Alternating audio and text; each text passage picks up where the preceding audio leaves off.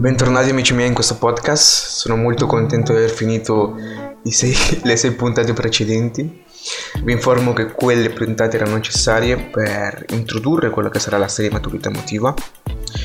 Oggi sono molto contento di potervi parlare di argomenti totalmente nuovi e vorrei iniziare parlando di due valori che hanno una grande influenza nella nostra vita e anche nella maturità emotiva, come si sviluppa tutto quanto.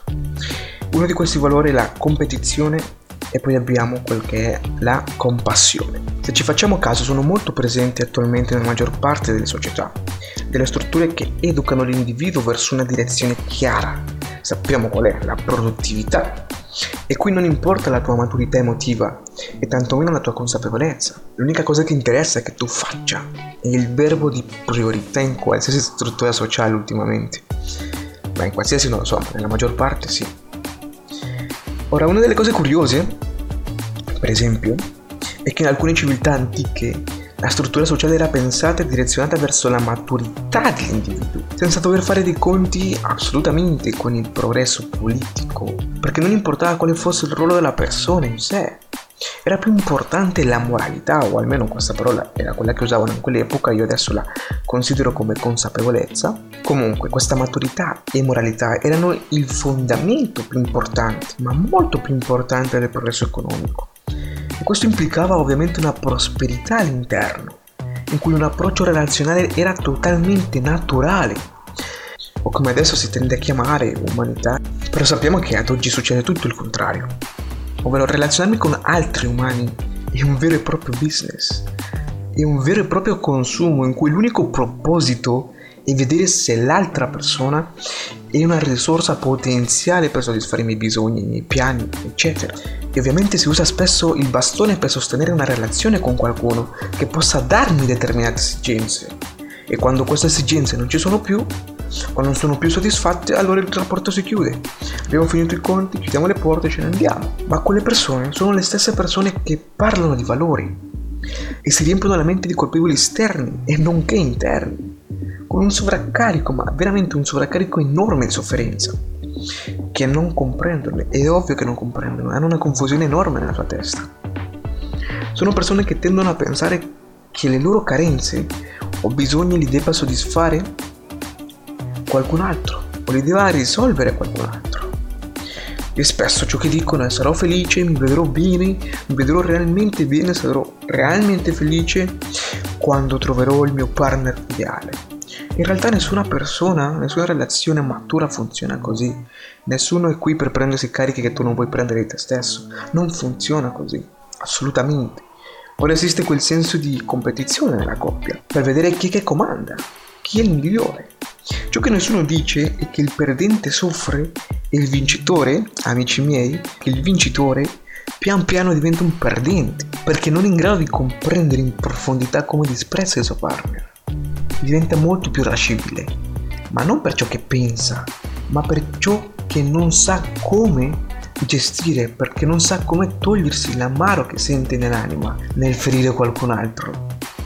Non sa sentire e per evitare ovviamente il, il vero sentire indossa maschere, tutti comportamenti che dicono che se fai questo o se fai quello, allora sarai considerato tale, o sarai considerato di qui o sarai considerato di là.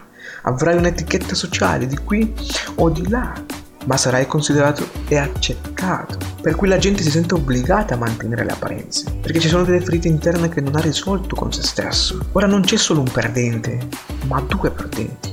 Perché non esiste la gioia, non esiste l'amore, esiste solo paura di essere l'ultimo, volendo essere sempre il primo in tutto. Però diciamocelo, questo non si chiama orgoglio, ego, vanità, ormai non so più come si etichetta ultimamente questo comportamento. Una cosa sicura è che dietro quel desiderio di essere il primo in tutto c'è un urlo interiore che dice guardatemi, sono qui, io esisto, voglio la vostra riconoscenza, altrimenti mi sento nulla.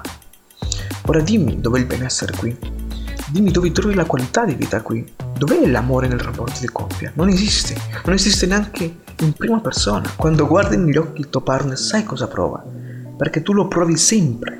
Ma siccome non vuoi vedere la realtà, perché ciò implica sentirti in colpa, allora è meglio guardare altrove, è meglio inventarsi delle emozioni nuove, è meglio inventarsi delle scuse, è meglio inventarsi un sistema di difesa, di protezione che sia conveniente per la mia protezione in modo che io possa evitare il vero sentire. Ora la forma matura di approcciarsi con la vita e con chiunque partendo dalla prima persona, cioè io, e con la compassione, che non vuol dire pena.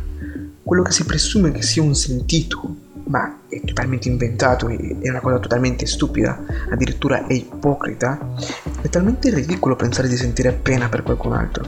Figurati sentire pena in prima persona. La compassione non è guardare un mendicante per strada e sentire pena. La compassione è un'azione consapevole di riconoscenza e sostegno immediato la radice della compassione giace nel fare e vivere come si sente di fare e vivere. La compassione alla fine significa un profondo desiderio di voler contribuire nella vita delle persone, non di sentire pena guardare qualcuno che sta soffrendo e semplicemente voltare la faccia, dare le spalle e camminare tranquillamente. E qui ci sono domande importanti da farci, ci sono riflessioni importanti da considerare, come per esempio la prima è come voglio vivere la mia vita. La seconda è che relazioni voglio avere con le persone. Quale relazione voglio avere con le persone? La terza è qual è il contributo che voglio dare alla vita delle persone? Qual è il valore aggiunto che voglio dare alle persone? Arriverà un punto che la competizione e sentirti il primo in qualsiasi cosa non ti servirà più, non ti realizzerà. In quel momento comprenderai che la compassione per te implica una maturità emotiva e implica anche un nuovo approccio di fronte alla vita implica che alla fine dei conti, se ci pensiamo bene, non ce ne importa tantissimo della macchina bellissima, della villa grande, di avere un jet privato. Ciò che vogliamo realmente e ciò che ci realizza sono le cose piccole, quelle cariche di affetto, cariche di amore, cariche di compassione e comprensione, un sorriso, una passeggiata, una chiacchierata, unione, comprensione e compassione sono valori talmente semplici che arriccheranno la tua vita. Ma siccome viviamo con la mentalità di competizione, non troveremo mai quella, quella ricchezza che nasce da dentro, dal semplice fatto di contribuire alle vite delle altre persone di permettere che le altre persone contribuiscano anche nella nostra vita. Bisogna riconoscere tutte le menzogne sociali che ci raccontano per vedere la realtà, per essere autentici, per essere reali. Ecco l'importanza di un percorso di autocoscienza. Ecco l'importanza di un percorso di maturità emotiva. Ecco l'importanza di una capacità di discernimento. Ecco l'importanza di una vera e propria ricerca interna. E ora amici miei, vi saluto.